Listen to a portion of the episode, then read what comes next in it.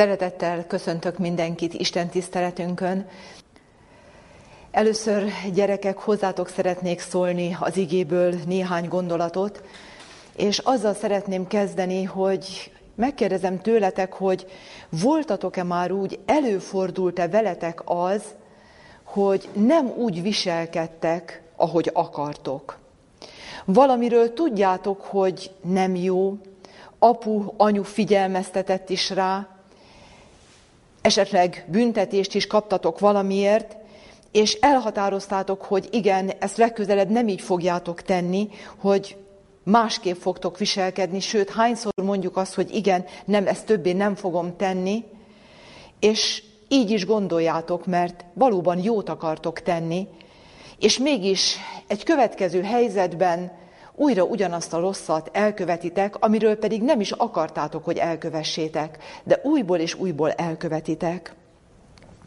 Ti jók akartok, jót akar, jók, jók akartok lenni, és valamiért mégsem sikerül. Hadd mondjam nektek, hogy nem csak ti gyerekek vagytok ezzel így, hanem mi felnőttek is így vagyunk, nagyon sokszor. Sőt, a bibliai személyek is így voltak. Pálapostól is erről beszél, és egy igét szeretnék nektek ezzel kapcsolatban felolvasni. Azt mondja a római levélben Pálapostól, hogy mert nem a jót cselekszem, melyet akarok, hanem a gonoszt cselekszem, melyet nem akarok. Mennyire különös megfogalmazás. Azt mondja Pálapostól, hogy ő a jót akarja cselekedni, és mégis olyan sokszor a rosszat cselekszi, amit pedig nem akar cselekedni. A Biblia azt is elmondja, hogy ez miért van így. Azt mondja két versel később Pálapostól, hogy megtalálom azért magamban, aki a jót akarom cselekedni, ezt a törvényt, hogy a rossz, a bűn megvan bennem. A Biblia egyértelműen azt mondja, hogy mi emberek, mi nem vagyunk magunktól jók. Bármennyire is szeretnénk magunktól jóknak lenni, nem tudunk, mert így születtünk, ilyenek vagyunk magunktól. A Biblia arról beszél, Jézus Krisztus elmond egyszer egy példázatot, és annyira szemléletes ez a példázat, azt mondja, hogy mi emberek úgy vagyunk, mint amikor van egy erős fegyveres, képzeljünk el egy hatalmas erős fegyverest, minden fegyverrel felfegyverkezve, és védi a maga palotáját, és őrzi a fogjait. Onnan ki nem jöhet senki.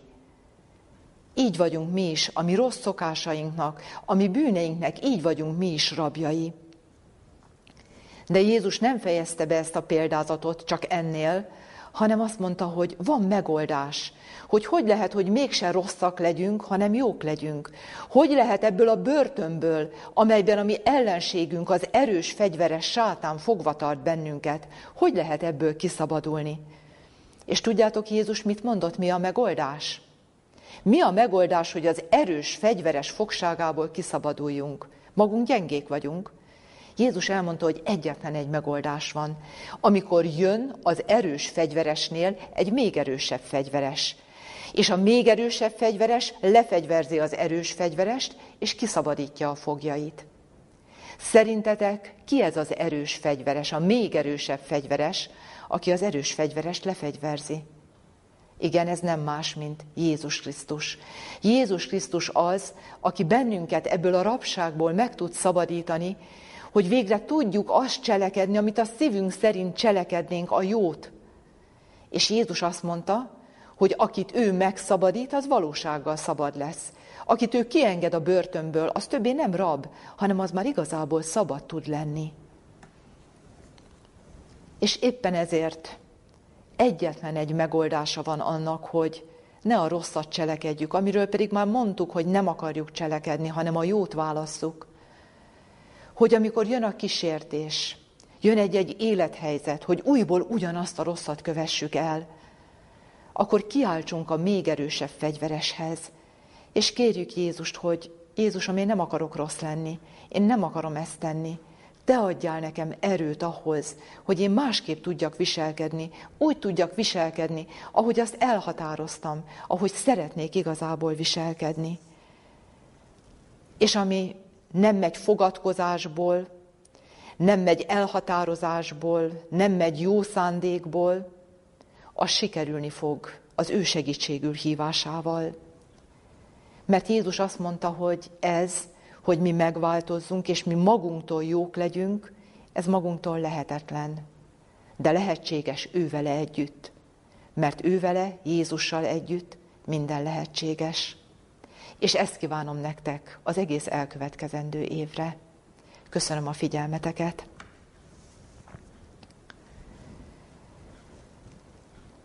Azt hiszem, hogy elmondhatjuk és kimondhatjuk egyértelműen azt, hogy rendkívüli időkben élünk. Ez az év, amely most mögöttünk van, rendkívüli volt. És azt hiszem, hogy az elkövetkezendő esztendő, amelybe ma beleléptünk, ez sem lesz más. Sőt, talán még rosszabb is lesz, mint az előző volt.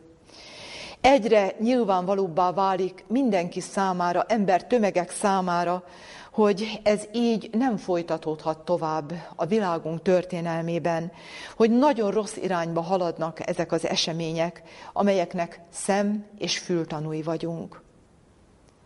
És ezek az események, ezek a nagyon rossz, szívet szorító események emberekből félelmet, szorongást váltanak ki. Igen, a világban zajló események megfélemlítik az embereket. Nem is akarom szinte részletesen felsorolni, mert mindannyian tudjuk, ismerjük ezeket az eseményeket. Elég csak olvasni híreket, a híradót bekapcsolni. Ugye a klímaváltozásnak a nyomorúsága, akkor a gazdasági problémák, szakemberek egy világméretű gazdasági válsággal, nem is akármilyennel fenyegetnek idézőjelbe, tehát ezt vizionálják.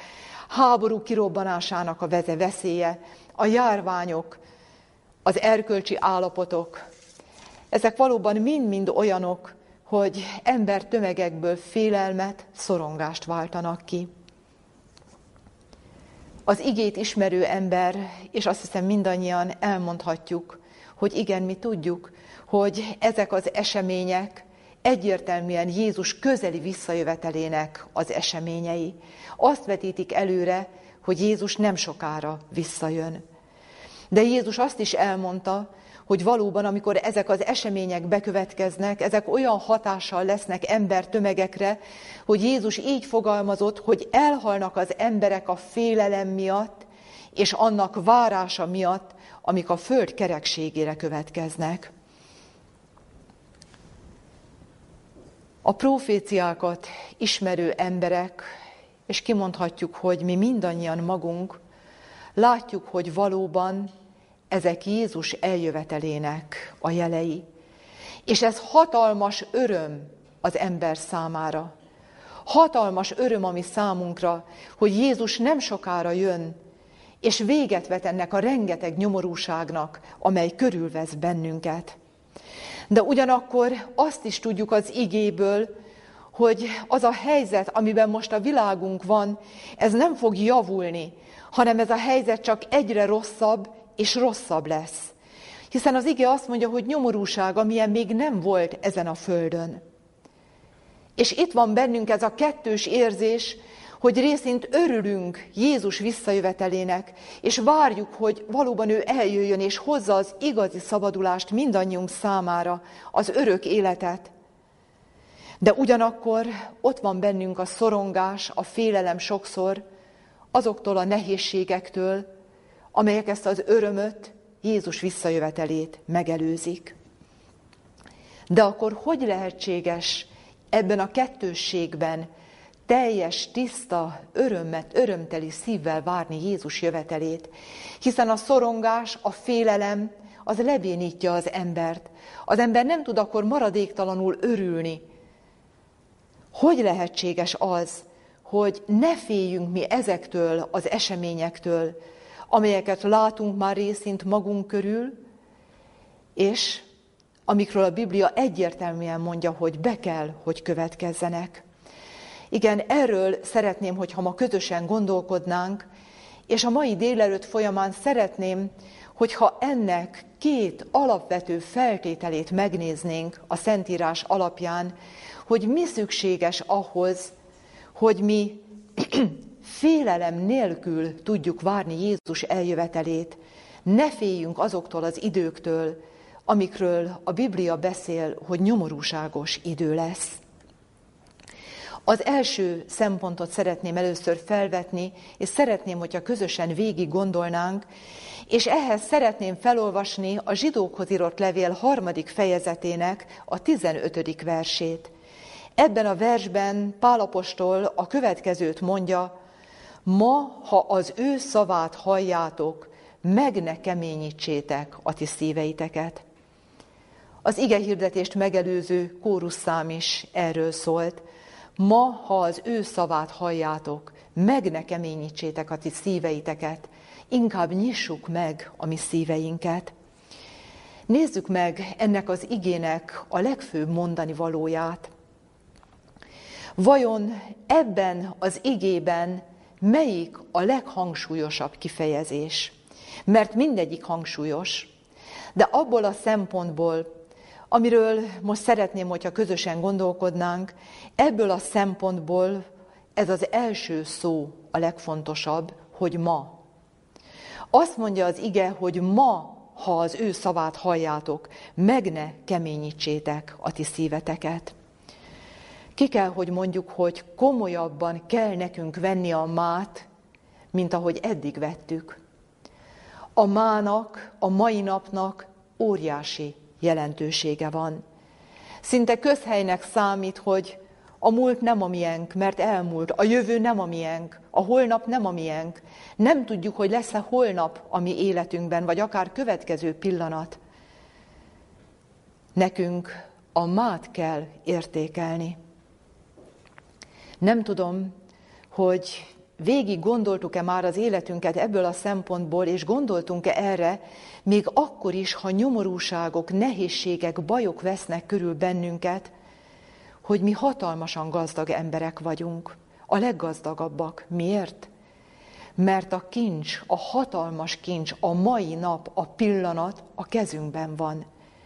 És ebben a pillanatban mi még dönthetünk az örök sorsunkról, mi kihasználhatjuk a mának azokat az alkalmait, lehetőségeit, amiért az Isten még éltet bennünket. És az ige arra akar bennünket felhívni.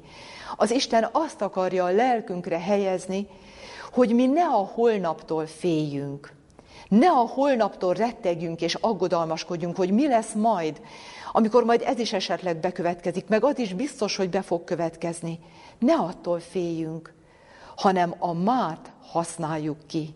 Ma, ha az ő szavát halljátok, meg ne keményítsétek a ti szíveteket. Figyeljük meg, hogy mennyire érdekesen gondolkodunk mi emberek. Hogyha úgy feltenném azt a kérdést, hogy mi mitől szoktunk általában félni, a mai naptól, ettől a pillanattól, amiben most vagyunk, vagy pedig a holnaptól, akkor azt hiszem, hogy legtöbben azt mondanánk, hogy a holnaptól. Mert azt mondjuk, hogy hát igen, ma még valahogy megvagyunk, ma még csak rendben van mondjuk még ez a pillanat, noha vannak gondok, bajok, de mi lesz majd holnap? Mit mond nekünk az Úr? Holnap ismét majd ma lesz. És az Isten azt mondja nekünk, hogy ember, ne a jövőtől félj, hanem használd ki ma azokat a lehetőségeket, amelyeket én adok neked, és akkor nem kell majd félned a jövőtől. Mi az a hatalmas kiváltság, ajándék, lehetőség, ami nekünk még ma a rendelkezésünkre áll. És amivel kapcsolatban az Isten azt mondja nekünk, hogy ma nyissuk meg ő előtte a mi szívünket. Mi ez a lehetőség, kiváltság, feladat? Készülni Jézus eljövetelére, készülni a nagy találkozásra. És mit jelent erre készülni? Az erre való készülés nem jelent mást, mint jellemben megváltozni és alkalmassá válni az örök életre. És még egy kérdést szeretnék feltenni. Figyeljük meg önmagunkat. Hogyha hallunk egy olyan hírt, hogy Mindegy, nem is mondok példát, annyi rossz hírt hallunk, hogy holnap, holnap után a közeljövőben ez és az várható, hogy be fog következni. Ettől félünk jobban, egy-egy ilyen rossz hírtől, vagy pedig attól félünk jobban, amikor lelepleződik a jellemünknek sok rúdsága és fogyatékossága, amikor kitör belőlünk az indulat, az ingerültség, amikor rádöbbenünk arra, hogy, hogy rossz akaruatalak voltunk, szeretetlenek voltunk. Mi ettől ijedünk meg jobban, attól, hogy mi még nem vagyunk készen Jézus eljövetelére, vagy pedig attól ijedünk meg, hogy mi fog történni majd holnap, vagy holnap után. És az Úr azt mondja, és azt akarja a lelkünkre, a szívünkre helyezni, hogy ember, a legfontosabb, hogy a jellemed változzon meg, hogy velem élő kapcsolatba kerülhess, hogy megnyisd előttem a szívedet, hogy felkészíthesselek a veled való találkozásra, és attól ijedjél meg, attól félj, hogyha még nem vagy kész, de ne olyan értelemben félj, hogy ez lebénítson, hanem ez, amikor látod a készületlenségedet, fordulj hozzám, mert én téged fel akarlak készíteni az előtted álló eseményekre és a velem való találkozásra. Ezért mondja az ige, hogy ma, ha az ő szavát halljátok, meg ne keményítsétek a ti szíveiteket. Nem holnap, nem holnap után, hanem ma. De nézzük meg azt, hogy vajon miért van ennek jelentősége, hogy ezt ma tegyük meg, és ne holnap tegyük meg. Józsué könyvéből szeretnék olvasni egy idézetet. Józsué könyve 24. fejezet 14 és 15. verse a következőt mondja. Józsué nem sokkal halála előtt egy nagyon komoly felhívást intéz a néphez. Ugye Józsué vezeti be Izrael népét az ígéret földjére, a Kánaánba, és utána, amikor a földet elosztotta közöttük, és már közeledik Józsué halála, akkor egy nagyon komoly felhívással fordul a néphez, és a következőt mondja. Azért hát féljétek az Urat, és szolgáljatok néki tökéletességgel és hűséggel, és hányjátok el az isteneket, akiknek szolgáltak a ti atyáitok túl a folyóvizen és Egyiptomban, Egyiptomban, szolgáljatok az Úrnak. Hogyha pedig rossznak látjátok azt, hogy szolgáljatok az Úrnak, választatok magatoknak még ma akit szolgáljatok. Akár azokat az isteneket, akiknek a ti atyáitok szolgáltak, amik túl voltak a folyóvizen, akár az emóreusok isteneit, akiknek földjén lakoztok. Én azonban és az én házam az Úrnak szolgálunk. Mit mond Józsué a népnek? Választatok. Választatok, vagy a bálványistent akarjátok imádni, vagy pedig az élő Istent akarjátok követni, és teljes szívből őt szolgálni. Választás. De mit mond? Azt mondja, hogy választatok magatoknak még ma. Még ma választatok. Hadd kérdezzem meg, miért nem mondja azt, hogy majd döntsétek el, hogy kit akartok választani? Miért mondja azt, hogy ma hozzátok meg ezt a döntést, és ma választatok? Egy kérdést szeretnék, mielőtt erre igazából választ kapunk, egy kérdést szeretnék föltenni. Ahogy a gyerekekhez szóló gondolatokban is részint megvolt ez említve, az ember sokszor elhatároz bizonyos dolgokat, amikor érezzük, hogy a lélek késztet bennünket valamire, hogy valamit meg kellene tennünk, vagy valamit el kellene hagynunk, valamit másképp kellene csinálnunk, érezzük, és azt mondjuk, igen, igen, nagyon érinti a szívemet, igen, én ezt majd holnap meg fogom tenni. Vagy most letelik ez a nehéz periódus, ami az életemben van, de utána majd engedelmeskedek, és utána majd megteszem. Vagy az újévi fogadalmak, ugye, na majd ebben az évben megint másképp fog alakulni minden. És miért nem jó ez? Miért veszélyes, hogyha nem ma tesszük meg azt, amire az Isten lelke bennünket késztet? Miért? Egy idézetet szeretnék olvasni a bizonyságtételek ötödik kötetéből egy nagyon-nagyon fontos idézetet, és utána a Jézus életéből rövid néhány mondat a következőképpen. Engedelmeskedjünk a lelkiismeret szavának halogatás és megalkovás nélkül. Nehogy elhaljon az ösztökélése, nehogy önző akaratunk és ösztönünk kerekedjen felül. Ha ma ellenállunk a lélek kérlelésének, mert vágyunk vagy hajlamunk ellenkező irányba visz bennünket, akkor holnapra már elveszíti meggyőző erejét, és nem gyakorol ránk hatást. Csak úgy tudunk növekedni az Istenfélő életben és az igazság ismeretében, ha készséges és engedelmes szívvel használjuk ki a jelen alkalmait. Mit mond ez az idézet?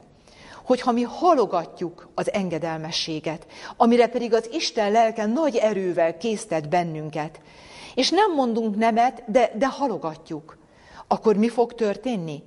Holnapra már veszíteni fog ez a késztetés az erejéből, el fog halkulni ez a késztetés, és mi fog felülkerekedni?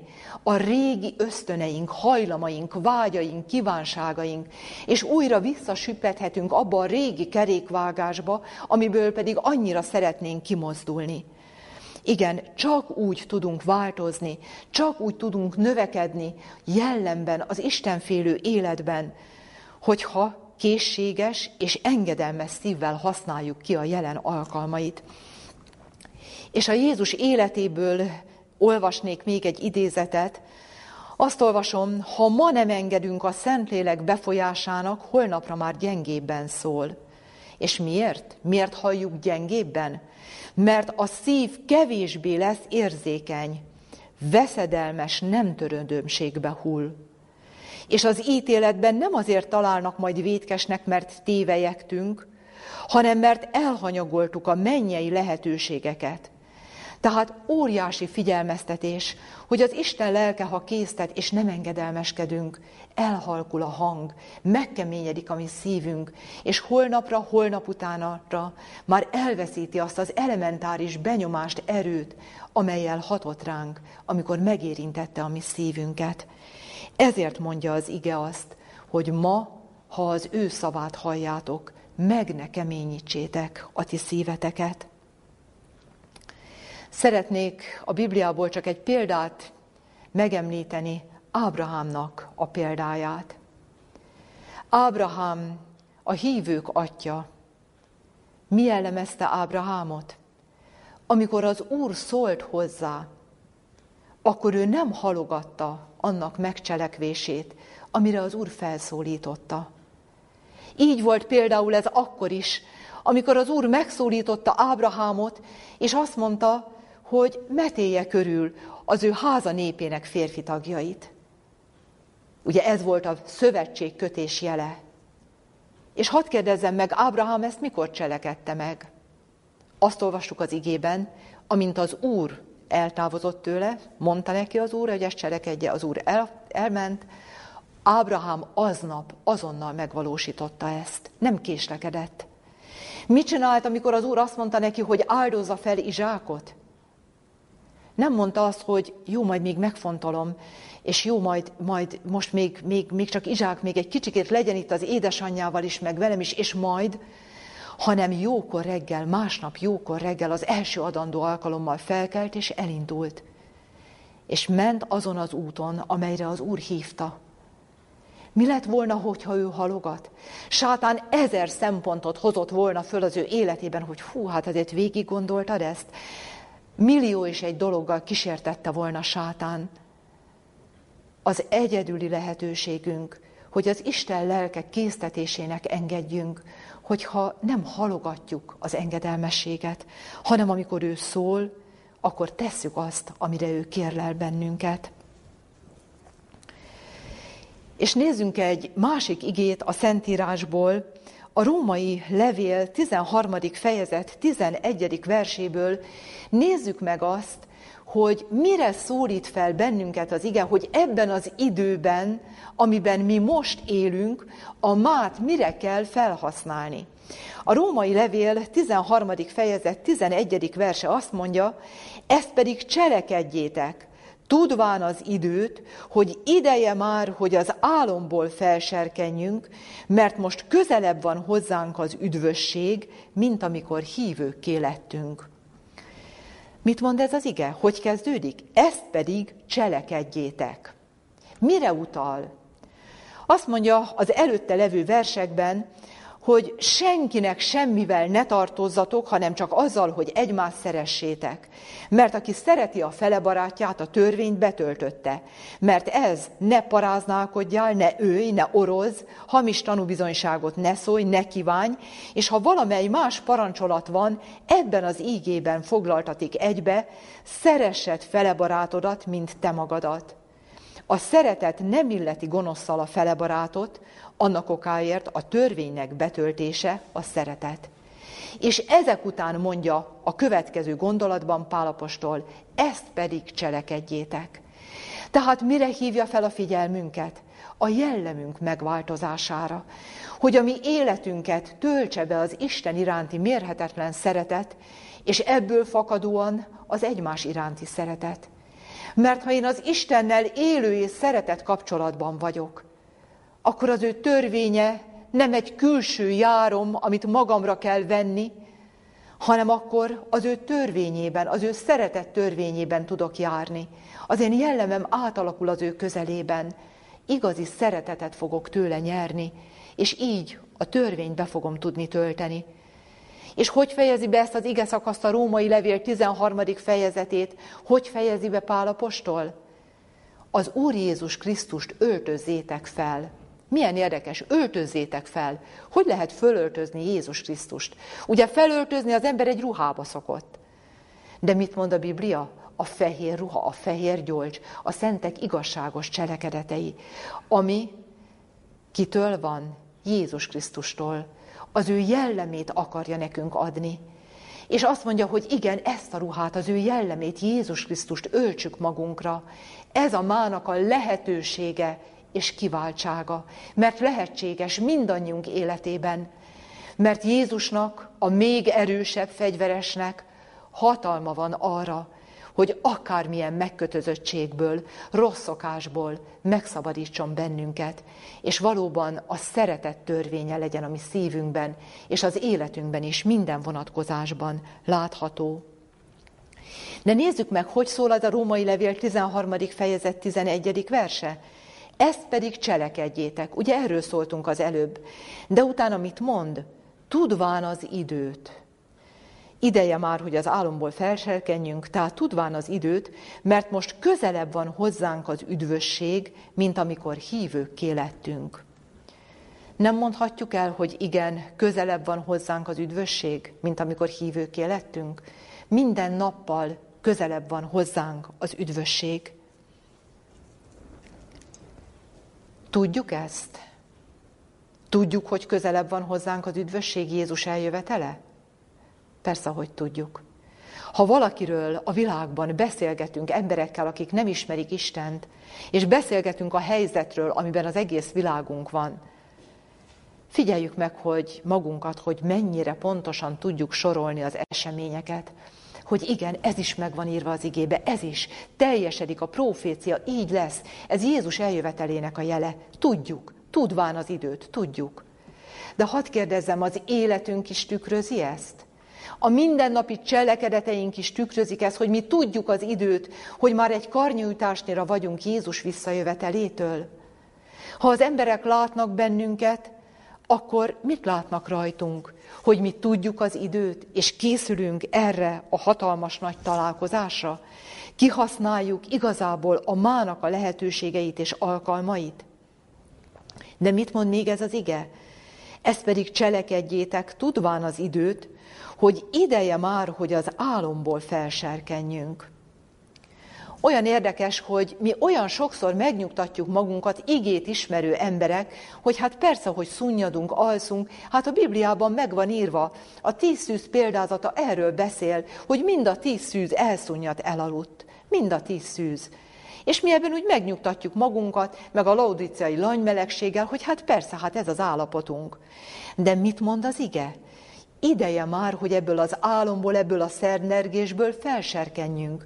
Mert igen, az öt okos szűz felserkent, még időben gyűjtötte az olajat, a tartalék olajat, ami mit jelent? A Szentlélekkel való élő kapcsolat ápolása, amelynek következtében a Krisztusi jellem kialakulhat az emberben. Igen, ideje már, hogy az álomból felserkenjünk. Nehogy az öt balga szűz sorsára jussunk. Szeretnék egy másik idézetet is olvasni, ugyanebből az ötödik kötetből, ahonnan az előbb olvastam, most kell megmosnunk és megfehérítenünk ruhánkat a bárány vérében. Most kell felülkerekednünk büszkeségünkön, szenvedélyeinken és lelki restségünkön. Most kell felébrednünk és elszánt igyekezettel kiegyensúlyozottá tennünk jellemünket. Itt van a felkészülés ideje. Igen, kutassuk az igét, hogy megérthessük azt, hogy milyen félelmetesen komoly időkben élünk, és milyen kiváltság, hogy az Isten még lehetőséget ad nekünk arra, hogy felébredjünk ebből az álomból, ebből a szendergésből. És ki kell, hogy mondjuk azt, ennek az első fő gondolatnak a lezárása végén, hogy ha mi a mát komolyan vesszük, ha mi kihasználjuk azokat a lehetőséget és arany alkalmakat, a kegyelemidőnek ezeket a perceit kihasználjuk, az Isten által szívünkre helyezett módon, akkor nincs mitől félnünk az előttünk álló nehézségektől. Hogy fejezi be Jézus Krisztus a hegyi beszédet? A hegyi beszédet Jézus egy példával fejezi be. És ebben a példázatban Jézus beszél két házról, ami épül. Mind a kettő felépül. Mi a különbség a két ház között? Az egyik homokra épült, fövenyre, a másik pedig sziklára. És mit mond Jézus? Ezek a házak, amikor felépültek, látszólag nyilván nincs különbség közöttük úgy kinézésre, de mikor fog eldőlni, hogy ezek a házak megállnak, vagy nem állnak meg a megpróbáltatásban, a nehéz időben, a viharban? Mikor fog eldőlni? Nem akkor, amikor a vihar ki fog, dől, ki fog törni, hanem akkor, amikor a ház épül. Akkor dől el, mert, mert amelyik házat a kősziklára építik, az amikor majd eljön a hatalmas eső, árvíz, fújni fog a szél, meg fog állni stabilan és sziklaszilárdan, mert a kősziklára épült. És mit jelent a kősziklára építeni? Amit Jézus így fogalmazott, hogy ha valaki hallja tőlem e beszédet, és megcselekszi, nem holnap után, azután majd valamikor, hanem ma, komolyan vesszük az Úr szavát, akkor mi a kősziklára építünk, és nem kell félnünk az előttünk levő eseményekről, mert jöhet akármilyen vihar, akármilyen nehéz körülmény. A hitünk, a sziklaszilárd hit, ami Jézus Krisztusra alapozódott, a hitünk által, inkább így fogalmaznám, Jézus Krisztus a legnagyobb viharban is meg tud bennünket tartani. De nézzük meg a másik feltételét annak, hogy ne féljünk az előttünk álló nehézségektől. És ehhez egy kérdést szeretnék feltenni, és lehet, hogy a kérdésre azonnal mindannyian igen fogunk válaszolni, de azért mégiscsak fölteszem a kérdést, hogy hiszünk-e az Isten ígéreteiben. Én tudom, hogy erre mindannyian azt mondjuk, hogy hát persze, hogy hiszünk. De tovább teszem föl a kérdést, hiszünk-e a Bibliában levő proféciáknak, amelyet Isten adott a mi számunkra? Azt hiszem, hogy erre is mindannyian igent mondunk. Hiszünk-e abban, hogy Jézus Krisztus nem sokára meg fog jelenni? Én azt hiszem, hogy erre is mindannyian igen tudunk mondani. De tegyük fel akkor azt a kérdést is, hogy az összes proféciában hiszünk-e? Még erre is igent lehet mondani. De miért hangsúlyozom ezt ennyire? Mert az is profécia, nem csak az a profécia, hogy Jézus Krisztus visszajön, és előtte majd a nyomorúságos idő fog jönni. Nem csak ez a profécia, hanem az is profécia, hogy az Isten mit fog cselekedni ebben az időben az ő népével. Figyeljük meg, mennyire érdekesen gondolkodunk. Annyira szelektív nem csak a hallásunk, hanem a memóriánk is. És egy igét szeretnék idézni, egy olyan igét, amit meggyőződésem szerint mindannyian ismerünk. Dániel könyve 12. fejezetének az első versében van megírva az, hogy olyan nyomorúság lesz, amilyen még nem volt, mióta ugye ez a föld, a világunk van. Azt hiszem, ezt mindannyian kívülről tudjuk, de szeretném megkérdezni, hogy ez a Biblia vers hogy kezdődik. Dániel 12.1. Mert azt a részét tudjuk, hogy nyomorúság lesz, és időnként félünk is, és rettegünk ettől, de hogy kezdődik? Tudjuk a profécia ezt a részét is? És abban az időben felkél Mihály a nagy fejedelem, aki a te fiaidért áll. Felkel Mihály a nagy fejedelem. Ki ez a nagy fejedelem? Jézus Krisztus, Mihály. Ő kell fel az ő népe védelmére. És még ugyanennek a Biblia versnek a vége, hogy hangzik. És megszabadul a te néped, aki csak beírva találtatik a könyvbe. Hadd kérdezzem, ugyanolyan elevenen él bennünk a Biblia versnek az eleje és a vége is, mint a közepe, hogy nyomorúságos idő lesz?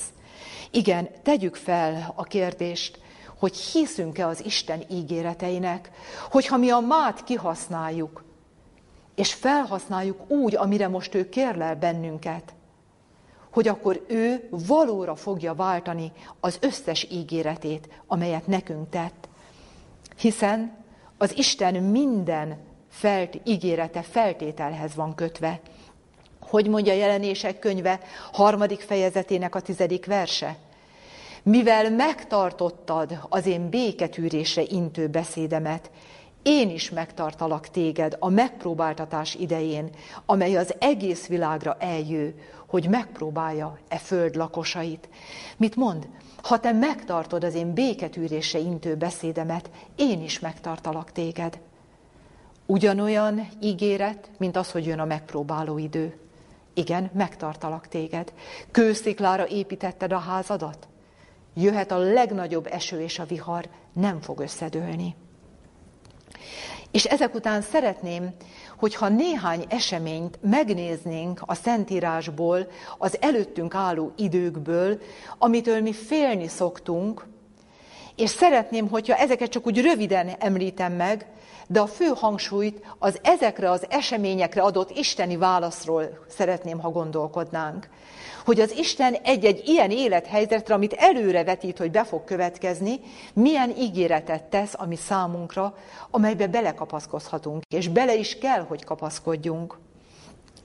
Az első, amit szeretnék megemlíteni, a Biblia beszél arról, Jézus Krisztus Máté evangélium a 24. fejezetében, amikor a végidő eseményeiről beszél, Jézus többször megemlíti ezt a, ebben a fejezetben, sőt így kezdi a nagyon komoly felhívásait, hogy vigyázzunk arra, hogy valaki el ne hitessen bennünket.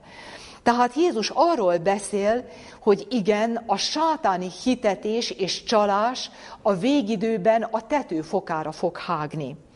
Hadd kérdezzem meg, Szokott bennünk olyan gondolat megfordulni, hogy vajon én ebben a megpróbáló időben, amikor a tanítás mindenféle szele fújni fog, amikor sátán elementáris erővel tombolni fog, a hamisítvány annyira közelinek fog tűnni az igazihoz, hogy szinte alig lehet megkülönböztetni, hogy akkor én meg fogom tudni ezt különböztetni?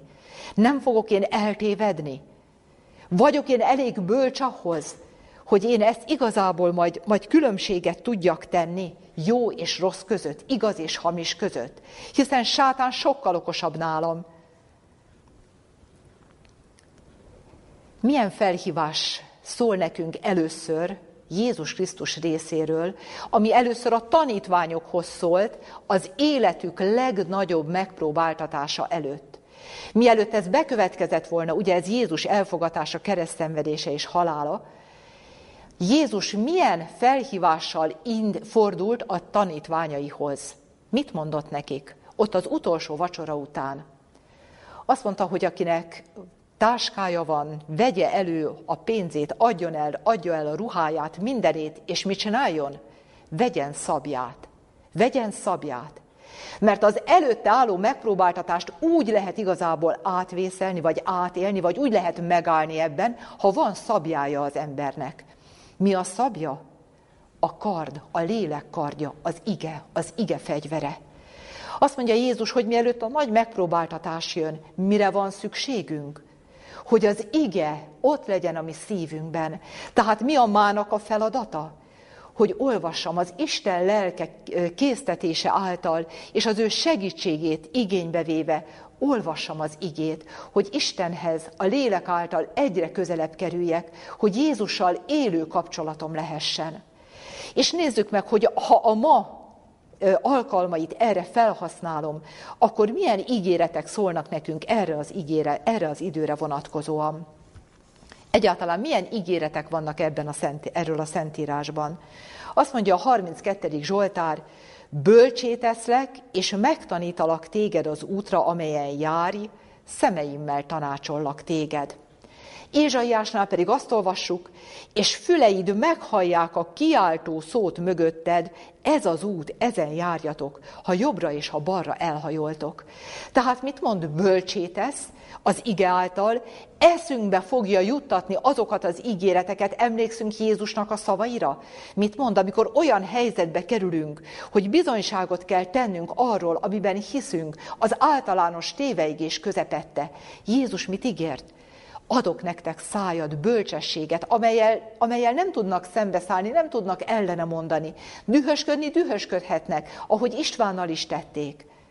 De én adom a szádba a szavakat, amelyeket mondjál, de melyeket tud feleleveníteni az Isten az ő lelke által bennem amit én megismertem, ami az én szívemben van, azt tudja felszínre hozni, és azt tudja az adott helyzetben igazából úgy megfogalmazni az én ajkamon keresztül, hogy abban a helyzetben az igazi és hathatós legyen, és hogy én is félre ne vezettessek a csalás által, hanem az igaz úton tudjak megmaradni. Emlékszünk Jézus mit ígért János evangélium a tizedik fejezetében. Azt ígéri Jézus, hogy az én kezemből senki ki nem ragadhatja az enyéimet. Miért? Mert az enyéim hallják az én szómat, hallják, és ismernek engem, ismernek engem, és engem követnek. És meghallják ezt a kiáltó szót, amiről Ézsaiás profétánál olvasunk. Ismerik az én hangomat, különbséget tudnak tenni az ellenség hangja és az én hangom között. És senki őket az én kezemből ki nem ragadhatja. És utána mit mond? Senki az én atyámnak kezéből ki nem ragadhatja őt. Én olyan sokszor el szoktam mondani, hogy ha mi most mi igazából Jézussal élő kapcsolatot ápolunk, és megismerjük őt, és engedünk az ő késztetéseinek, akkor mi négy hatalmas isteni kézben vagyunk. Jézus Krisztus két kezében, és az Atya két kezében.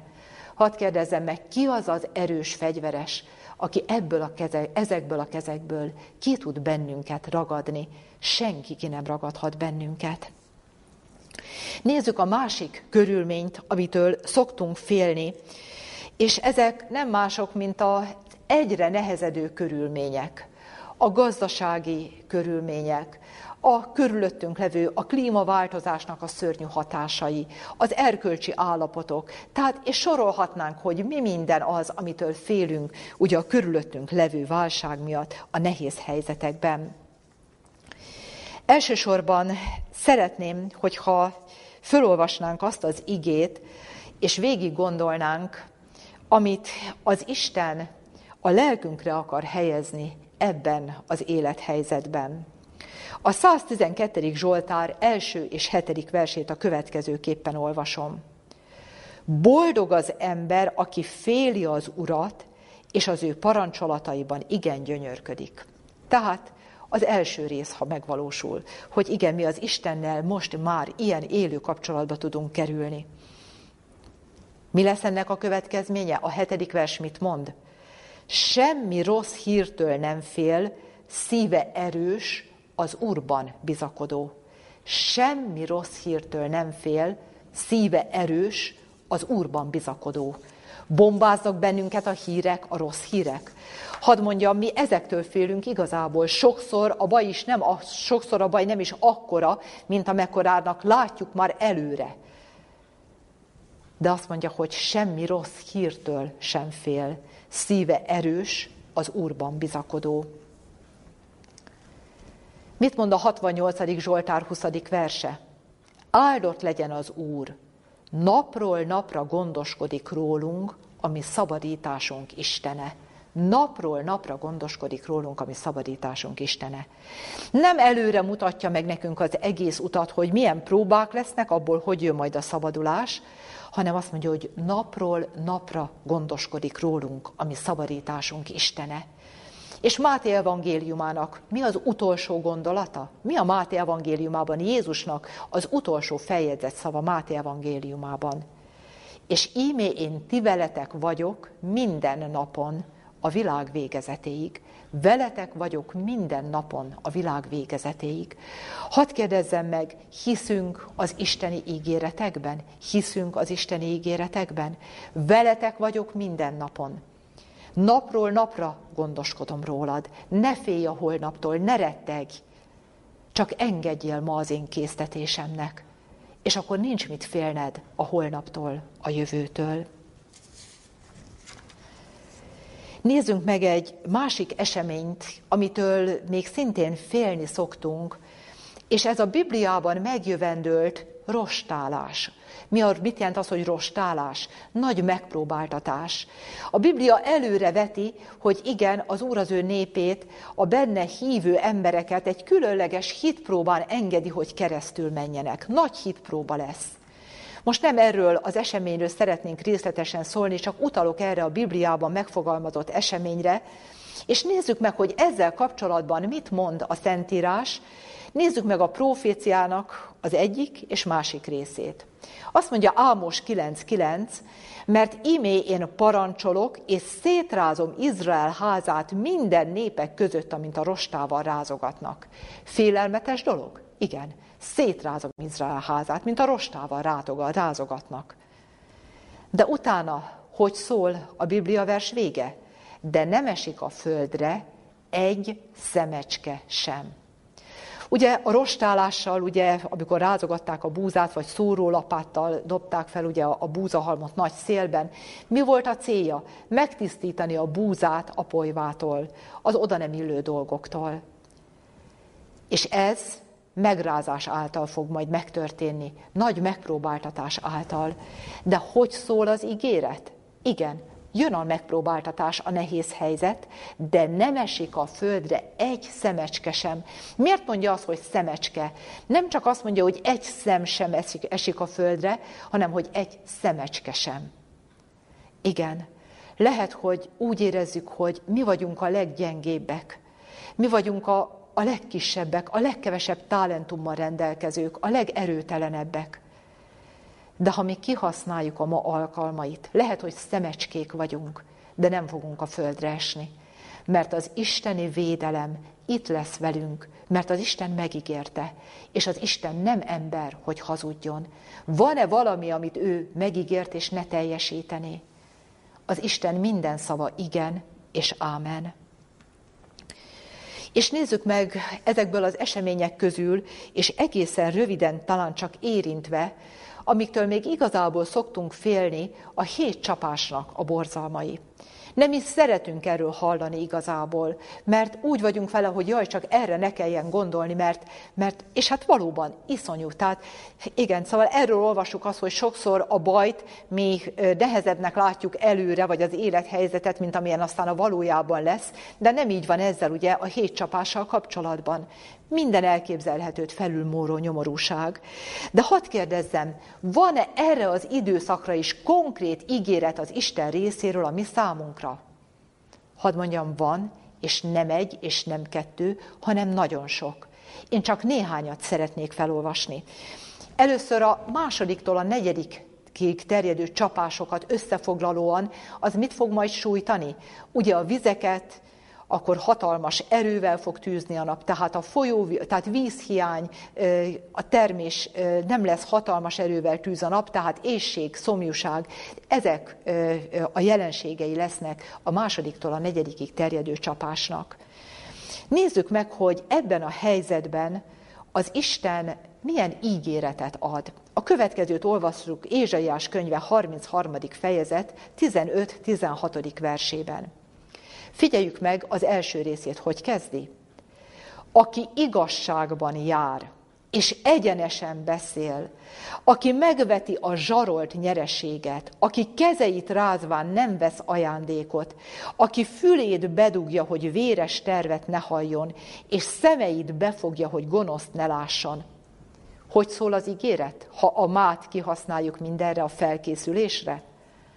Az magasságban lakozik, kőszálak csúcsa a bástyája, kenyerét megkapja, vize el nem fogy.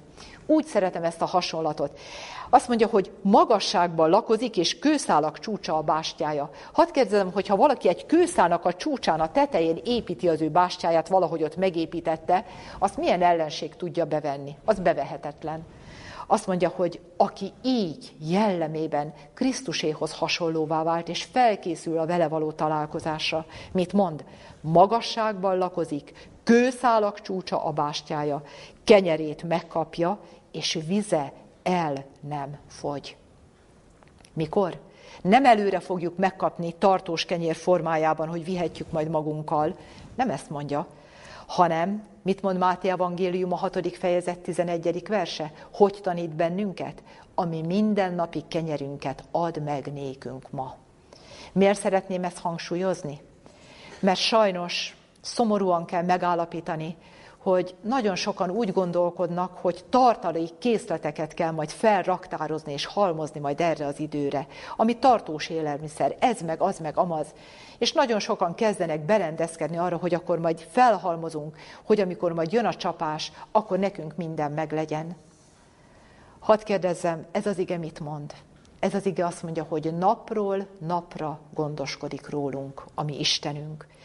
És mit mond? Ami mindennapi kenyerünket ad meg nékünk ma. És igaz lesz az ige, hogy kenyerét megkapja, és vize el nem fogy. De nézzük meg a másik ígéretet a hőséggel, a szárassággal, a nap erejével kapcsolatban. Ézsaiás könyve negyedik fejezete ezt mondja.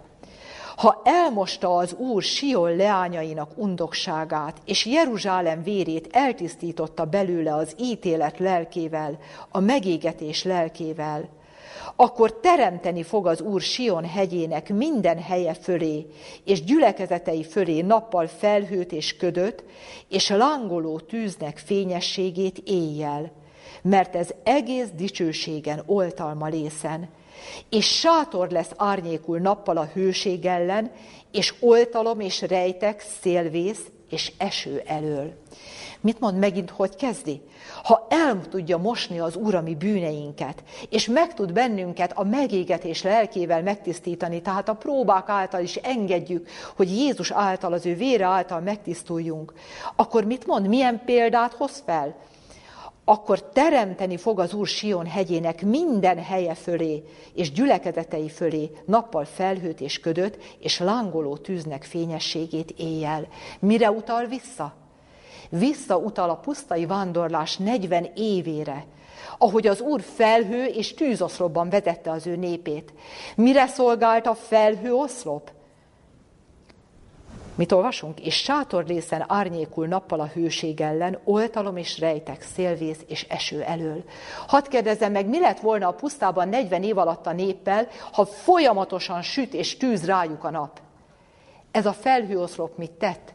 Beborította őket, párát adott sokszor, enyhítette a forróságot, és így tudtak 40 éven keresztül vándorolni a pusztában. És mit mond? Ez fog majd megvalósulni a legvégső időben is. Ne féljünk attól, ami be fog következni. Igen, tegyük meg a mi részünket minden szempontból, amire az Isten késztet bennünket. Tehát, amit emberileg meg tudunk tenni, és meg kell tegyük meg. de nem magunk akarjuk magunkra bízni magunknak, hogy majd magunk fogjuk megoldani az összes problémát. Azt mondja, igen, az Úr lesz az, aki így fogja az ő népét védelmezni ebben a nagyon nehéz helyzetben is. Vagy nézzük meg az utolsó, végső nagy megpróbáltatást, az Armagedoni csatát. Ugye mennyire, még csak a gondolatától is az ember úgy van vele, hogy hát, hát rettenetes, valóban hatalmas megpróbáltatás. De nézzük meg ezzel kapcsolatban, hogy erre a végső nagy megpróbáltatásnál az Úr milyen ígéretet mond. Ézsaiás könyve 51. fejezet 10-től 12-ig. Azt mondja, hogy nem te vagy aki a tengert megszárasztotta a nagy mélység vizeit, aki a tenger fenekét úttá változtatta, hogy átmenjenek a megváltottak. Mire utal vissza? A veres tengeri átkelésre.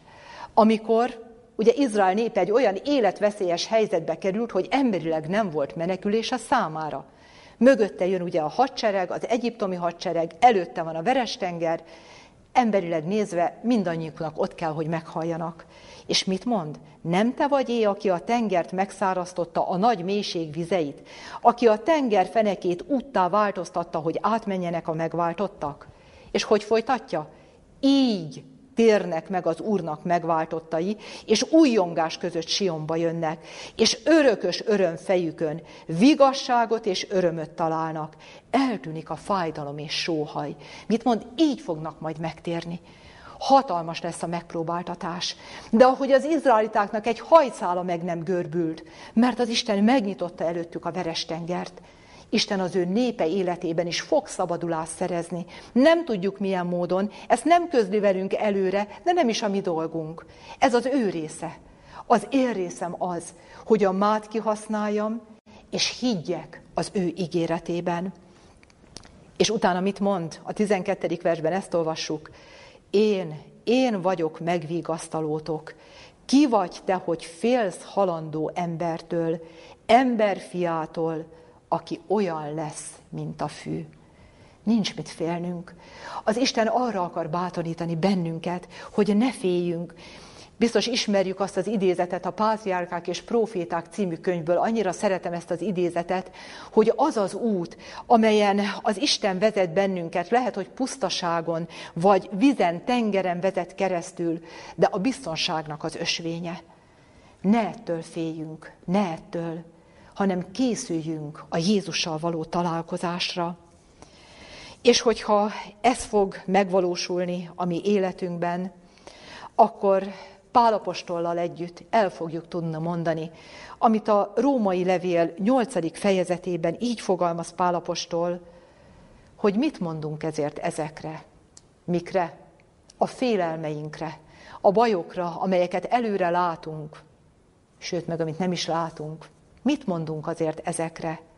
Ha az Isten velünk, kicsoda ellenünk? És nézzük meg ezt a záró idézetet a Pátriárkák és Proféták című könyvből. Helyese, hogy ennyire hitetlenek vagyunk?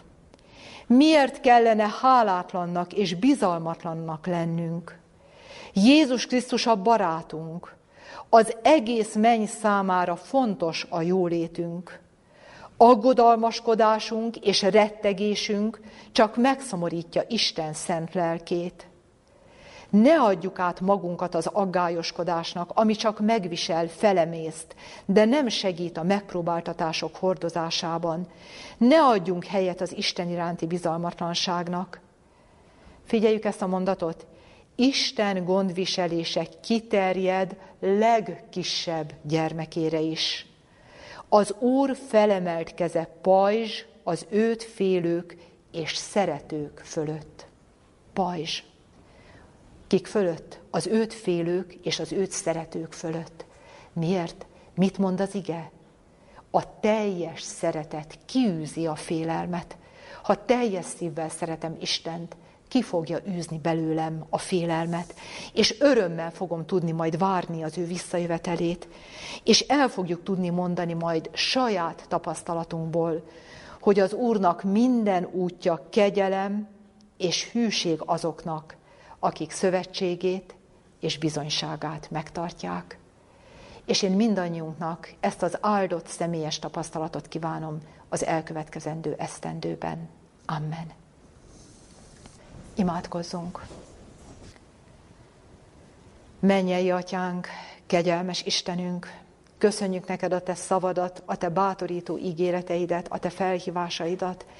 Köszönjük neked, Istenünk, hogy a lelkünkre akarod helyezni, hogyha mi komolyan vesszük a ma nekünk adott lehetőségeket, akkor nincs mit félnünk a holnaptól, a jövőtől. Köszönjük Istenünk, hogy Te késztetsz bennünket, köszönjük, hogy nem magunktól kell megváltoznunk, hanem csak engednünk kell, hogy a Te lelked átjárja a mi szívünket, és, és erőt kérjünk hozzá ahhoz, hogy meg tudjuk mindazt tenni, amire indítasz bennünket. De köszönjük, hogy készséges vagy Te az isteni erőd minden hatalmával támogatni bennünket, ami odaszánjuk magunkat neked. Urunk, adjad, hogy ne halogassunk semmit, hanem tegyük meg azt, amire késztetsz bennünket, és köszönjük neked az ígéretet, hogy akkor nem kell félnünk az előttünk levő időtől. Istenünk, köszönjük neked, hogy te kijelentetted előre, hogy nyomorúságos idő lesz, és látjuk, a jelekből látjuk, és már magunkon érezzük ennek az időnek a sok-sok nyomorúságát, de Istenünk, köszönjük, hogy Te azt akarod, hogy mi ne féljünk és ne rettegjünk, hanem bízunk meg Te benned a Te szavadban. Köszönjük neked, Istenünk, hogy az elmúlt történelemben, a bibliai történelemben is annyi csodát olvashattunk, ahogy Te megszabadítottad a Te népedet, és a saját életünkben is annyi csodát átéltünk már. Urunk, kérünk adjat, hogy bele tudjunk ezekbe kapaszkodni, és ezek tudják a hitünket megerősíteni, és ne enged Istenünk, hogy kételkedjünk ezekben a kijelentésekben, amelyeket olyan gazdagon adtál a Te ígédben, ami bátorításunkra. Urunk, köszönjük neked, hogy Te azt akarod, hogy mi örömmel várjunk Téged, és örökké együtt lehessünk Te veled. Urunk, így szeretnénk magunkat Te bízni ebben az elkövetkezendő esztendőben is, amelyben nem tudjuk, hogy mi fog bekövetkezni az egyéni életünkben, családi életünkben, a világunk életében, semmit nem tudunk, Urunk, nem látjuk a jövőt, de olyan jó, hogy a Te kezedbe helyezhetünk mindent, és arra kérünk, Urunk, a Te akaratod legyen meg mindenben, és adjad, hogy a mi életünk által Téged tudjunk megdicsőíteni, a mi bízó hitünkkel, békénkkel, szeretetünkkel, és benned való bizalmunkkal, Adjad, Urunk, hogy dicsőséget tudjunk szerezni a Te szent és nagy nevednek. Amen. Send